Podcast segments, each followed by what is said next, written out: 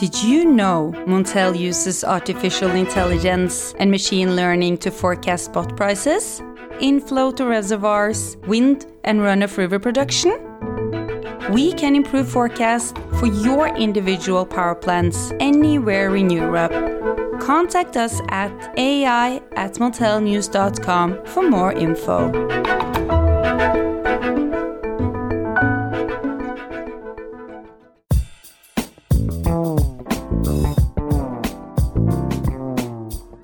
Hello, listeners, and welcome to the Montel Weekly podcast, bringing energy matters in an informal setting. This week, we take on a slightly different topic and delve into the nitty gritty aspects of the energy transition. As part of Europe's ambitions to become net zero carbon by 2050, the continent faces a massive push towards green energy. All well and good, except the devil is in the details. As more and more wind and solar units come online, the bottlenecks in the grids will increase, as will costs. We will talk today about ways of alleviating such congestion and how to cut costs by using flexible units in local markets. To help me, Richard Sverrisson, discuss this issue are Gesa Milzow and Andrea Torjussen of Nodes Market and Jan Budke of E.ON, an energy networks and retail company. A warm welcome to you all three. Hello. Thanks a lot, Richard. It's a pleasure. So, if I can start with you, Andrea, the current regulatory environment, what are your expectations for the coming years? You know, we talk about the Green Deal, uh, the post corona recovery. This basically means there's going to be a lot more green energy coming on to the grid, doesn't it? Yes, yes. What we've seen before the Green Deal was the clean energy package that started this uh, real transformation of the energy sector uh, into more renewables, a more market based approach, also including resources as demand response. And we expect, even though with Corona, that um, the Commission will continue in this regard, as we see with the Green Deal. The ambitions are high. A lot of new renewables will come online and they have to as well to meet the climate targets and now the new climate target that's are in, increased uh, towards 2030 of uh, a minus of 55%. So um, we expect to see see the green trans- transition going on full speed towards 2050 to reach the net zero target. Absolutely. But, but, you know, there would be critics who would say you can never become 100% renewable because, you know, when there's no wind, there's no sun, you know, you can't, there's nothing to, to what happens then, you know, the, the times when it's very cold and dark in the winter. What can one say to, to these kind of skeptics here? This is, of course, an issue. As you say, the, the sources you're mentioning, wind and solar, which we will be heavily depending on in the years to come, are, as we call it, intermittent. So we can't decide when the sun is going to shine or the wind is going to blow and there will be times uh, where there are too much or too little production. This forces us to think about the energy system in a new way. So traditionally, we have been helped by power plants that have uh, continuous uh, production. These are now phasing out, like uh, nuclear or coal power plants. And we also see that a lot of these renewables are being um, uh, connected to the distribution grid uh, and not the transmission grid as it as it has been. So this also causes more decentralized production, of course, and we need new solutions in terms of what we then refer to as flexibility, including demand side flexibility that can help in these instances, as you mentioned, when there's no production. So, it's with the increased amount of renewables expected online, I mean, are we talking, you know, can we expect more congestion both at the transmission and at the distribution level on the grids? I would say so, at least in the distribution grid where we we now see increased congestions. Uh, this is also due to to uh, distributed uh, generation, but also that the networks aren't keeping up with the uh, phasing in of all these renewables. In addition, the distribution system need new ways of tackling these these issues. So uh, that's where we we want the flexibility market to help. And and one of the ways in which you know, you deal with this congestion is what's known as redispatch, isn't it? What is meant by the term redispatch, if you were to put that into a into a sort of nutshell, if you like? Yeah, so if I can do it as easy as possible, so redispatch is a form of congestion management where the system operator will basically turn up or down uh, production or consumption of each side of a, a congestion in the grid, uh, depending on which direction it is going in. So this has uh, traditionally been done in the regulatory domain. So it's mostly been production being paid to be turned up or down. And when we talk about redispatch, we want to move this into the market. And that's also an ambition in the European re- regulation to have a more market-based solution for redispatch. Excellent. So I think I think we'll come back to to discuss um, the different options on the table, Andrea, and, and what you at Nodes Market are doing. But uh, if I can turn to you, uh, Jan, redispatch. I mean, what does it cost? I mean, I've seen some some figures that the actual volumes of redispatch are around what about 21 terawatt hours, which is potentially the output of three nuclear reactors. Would that be fair? Yeah, indeed, uh, Richard. That is that are the, the numbers in Germany at the moment. Whereas um, three quarter of that is uh, currently um, affecting uh, conventional generation, and uh, one fourth, so five terawatt hours more or less, is affecting the uh, curtailment of renewable energies. But uh, more interestingly, the numbers um, with regard to um, the financials is, is different. So there, the redispatching the, of the conventional generation is costing less than the curtailment of the of the renewable energies, and in in total, around 1 billion euro is paid per year for redispatching and for uh, curtailment.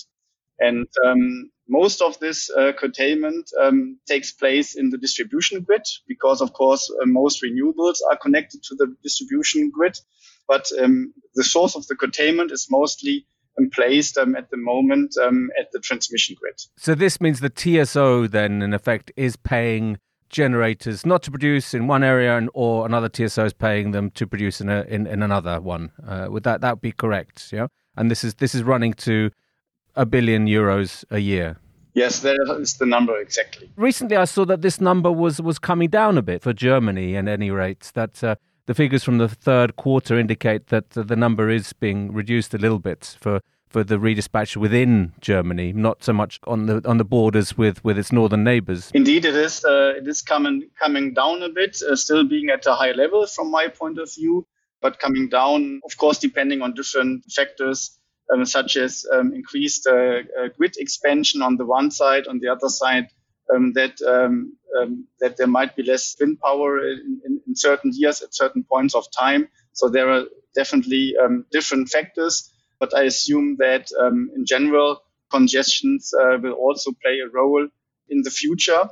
Although though there are um, big um, direct current uh, transmission projects, Germany to be complete, completed by 2026.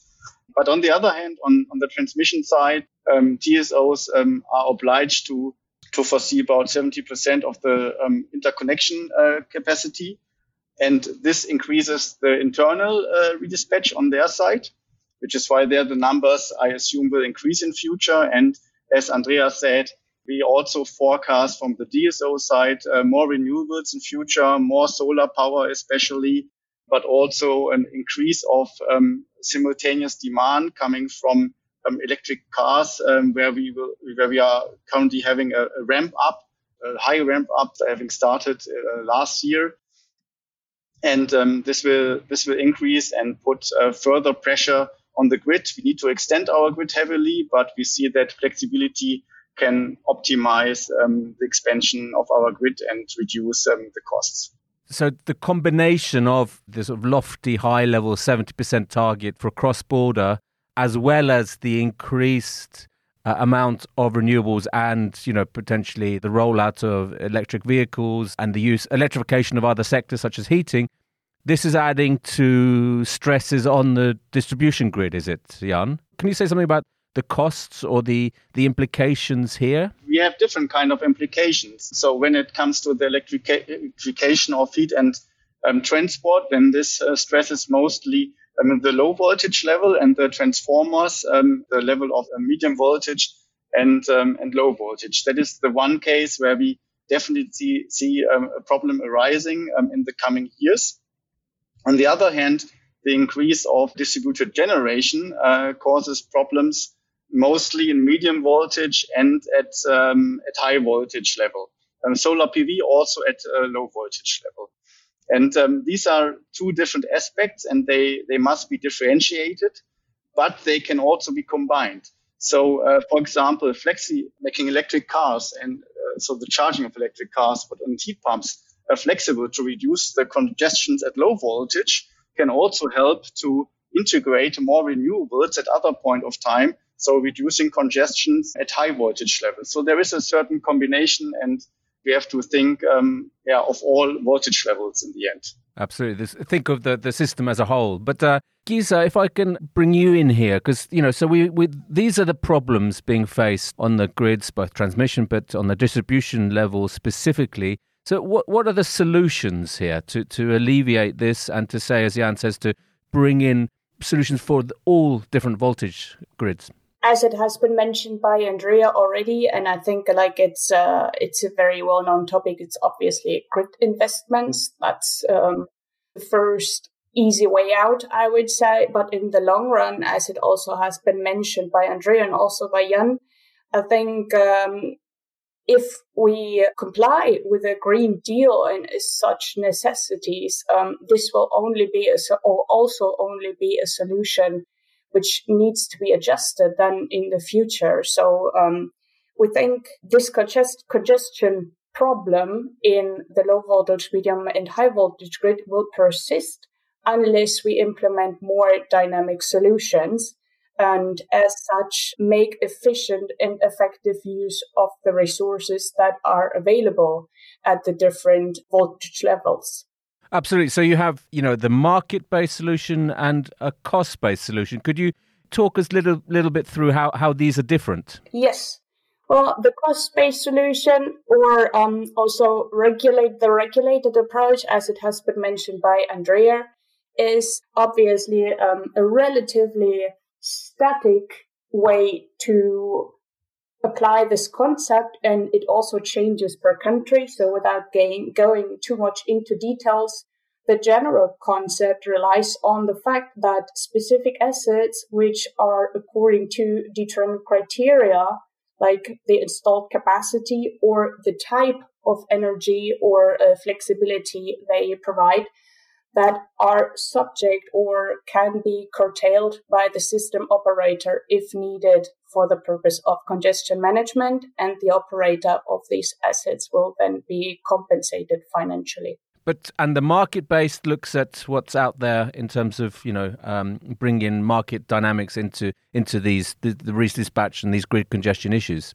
Yes, well, the market based approach, like based from the fact that there are so far not as such as predefined strict criteria to participate is uh, voluntary so there's not obligation to participate in the market. And contrary to the cost-based approach the the price that is actually agreed upon is subject or is, is subject to supply and demand which actually brings in the market approach and then as such also gives it a more dynamic and possibly for certain problems also a more suitable solution because like different types of flexibility can be used at uh, different price locations and times and maybe therefore a more appropriate solution for specific problems and a larger diversity of problems as they are likely to come up in the future there's a body of work in Germany, at least, isn't there, that says that the market based uh, approach uh, makes uh, the system liable to gaming, the gaming of the system, and would increase market power of certain generational units in the system. How, how would you react to that? Yes, it is definitely a subject, and it's been uh, discussed several times. So I would say, and also like from the Nodes perspective as a market operator, obviously there is a risk both for gaming, but also for the execution of local market power. However, like when we compare the risk from the um, transmission grid to the distribution grid, uh, considering the volumes we are talking about and also as such prices, the potential benefit a potential gamer might be aiming for is considerably less, I would consider. And also, in addition, gaming requires a certain predictability of the actual congestion, which is true. Like there are events where this is easily to, to be done. But obviously, when we talk about the distribution grid and also consider like the heterogeneity of the distribution grid and the end users, it will be much more difficult to actually locate a congestion and in addition also the direction of the of the congestion and as such as a gamer to determine how you would behave on the market. Absolutely. So because the, the gaming if i understand it correctly is that uh, a generation unit will withhold some of its uh, or maybe a lot of its capacity in the day ahead market because it thinks it can generate more uh, on on the basis of the congestion in the intraday or balancing framework is that correct Yes, well, it's it's not only limited to production unit, but this is one scenario. There are different variations. Obviously, from the consumption units, like there's also a certain gaming potential. However, the risks are different, and also like the consequences, potential severe consequences for actually production or consumption units but yes, in general, yes. What's the view, Jan, from the from the DSO here, from the distributor, from the network side? Is this something that you are concerned about, or do you think maybe there's too much emphasis placed on this? Yeah, that's a very very good question. To be honest, I can understand the fear because um, the congestions mostly appear at limited grid elements at the moment. And at some points, we don't see, for example, too many participants in a certain area because, for example, where you have lots of wind in a certain area um, there you don't have so much demand in general. This can happen but there might also be other um, situations where you have got a better better fitting and of course more liquidity also helps reducing the strategic gaming although it cannot fully prevent it. But generally we, we could say it is not impossible to, to forecast grid congestions especially when they depend on the weather on the other hand, the uh, network reconfiguration options, so uh, the switching options on the distribution grid, especially uh, when it comes to, to medium voltage level, I assume that they, this will increase in the future. Digitalization of the grids will increase, and therefore the options for the system operators increases. And uh, when you have more and more generally uh, flexibility in the market, not only for congestion management, but perhaps also for balancing and, and when, uh, when end users uh, with smart meters, for example, want to uh, participate in the volatility of market prices, yeah, then you have got more liquidity and um, then flexibility markets um, can be the most efficient um, solution. But generally, I, I can understand the fears, especially of the of the regulator um, side, and it's a yeah, topic uh, which is discussed in a very hot uh, manner in general, and um, also a lot of different solutions um, are discussed, and um, yeah, they might help to to prevent gaming. Uh, but so far, we we don't know whether this uh, whether this really um, happens. Yeah, you can answer this, and maybe Gesa, you could also add your views. What's the current situation in Germany? Does the regulator then have to decide which solution it opts for, or is it you know what, what's the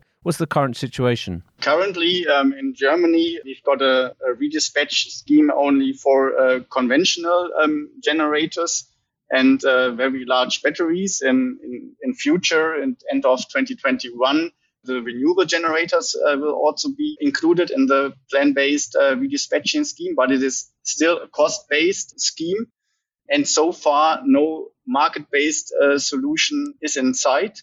Of course, Germany also has to um, transpose the electricity directive into national law. So in general, market-based solution shall be the number one solution unless the regulator um, says something else. And this decision currently has not been made, but um, according to the previous discussions, I assume that the decision is not so much in favor of market-based solutions. And this is kind of a pity, I would say, because, um, for example, we as DSOs, we are also looking forward to integrate more um, demand response into our general toolbox. And currently we don't have that tool. And I think there the market-based solutions can be quite favorable. Absolutely. A, a, better way of integrating the, the, demand side. What are the next steps, Gesa, here? I mean, what uh, what needs to happen for a country like Germany to, to put in place the market-based solution for redispatch? Well, I wanted to add something to the previous question, uh, especially from the perspective of a market operator, if I may say so, to the gaming part, if possible. Sure. I mean, Jan mentioned it or like touched upon it. Like obviously, as a market operator, I mean, there is a certain variety of market monitoring possibilities that can be applied that probably will be applied and in the long run will also be developed further, which I think is a subject that is considered by any kind of market operator that actually try to to set foot on the market. And I think it's a it's a logical consequence. So coming to this risk, as Jan said, it would probably not appropriate to ignore it or to say it doesn't exist. But um, like several measures are in place to reduce the risk and, and they are applied already in the wholesale market for, for instance, and there are several more. If I come to the second question now, from a market perspective, like now, like when we talk about Germany or Europe, obviously the next steps is um, for a market operator is to carefully observe the development in the different markets, like from the also from a regulatory perspective, like how is the, the actual framework even developed or be adapted, and try to learn from it, and also to try to develop or to improve the platform accordingly to make it a useful and applicable tool, which is actually useful for European markets and not only for, for specific markets. However, certainly there are markets that are more evolved than others when it comes to the implementation of flexibility. So there's currently the focus. When it comes to Germany, I am more and more like looking into this redispatch field and I find it quite interesting because I think Germany, despite of the current apparent barrier we are facing, I find it interesting because um, it, it also somehow provides a very interesting possibility to look into flexibility markets as a complementary service to redispatch like uh, by, by combining both because with redispatch you cover certain assets and with flexibility you will cover, cover others which as such possibly if applied correctly could probably a good solution for various problems that might come up in the future so andrea if i can uh, bring you here what's happening in other markets are other markets also opening up to this possibility for market-based uh, redispatch and dealing with grid congestion in, in, in a market based manner? I don't have uh, a very um, uh, facts or numbers to give you, but I think in terms of uh, European regulation, that is the general tone. To have a market based redispatch is also a part of the regulation, and there's, uh, of course, exemptions to this as well, and um, countries are able to, to adjust. What we've seen in Germany, as we have talked about now, and, and both Jan and Gesa has mentioned, uh, we don't see a, such a heated debate about gaming uh, anywhere else right now, at least. This could, of course, become more pressing when flexibility markets become more mature. But um, as a general European uh, rule, a market based solution sh- should be the first choice. So I, I suppose there's still probably a lot of work to do to, to alleviate these fears of, of gaming and market power and, and, and to get uh, a market based solution um, you know firmly on the table. So Gesa, Andrea, and Jan, many, many thanks for, for joining the Montel Weekly podcast this week. I'm sure we'll return to these subjects later, but in the meantime, thank you very much. We thank you. Thank you. Thank you. So, listeners, you can now follow the podcast on our own Twitter account, aptly named the Montel Weekly Podcast. Please direct message any suggestions, questions, or you know, let us know if you if you think you have a good idea for a guest on the show. You can also send us an email to podcast at montelnews.com. Lastly, remember to keep up to date with all that's happening in energy markets on Montel News. You can subscribe on Apple Podcasts and Spotify or wherever you get your podcasts from. Thank you and goodbye.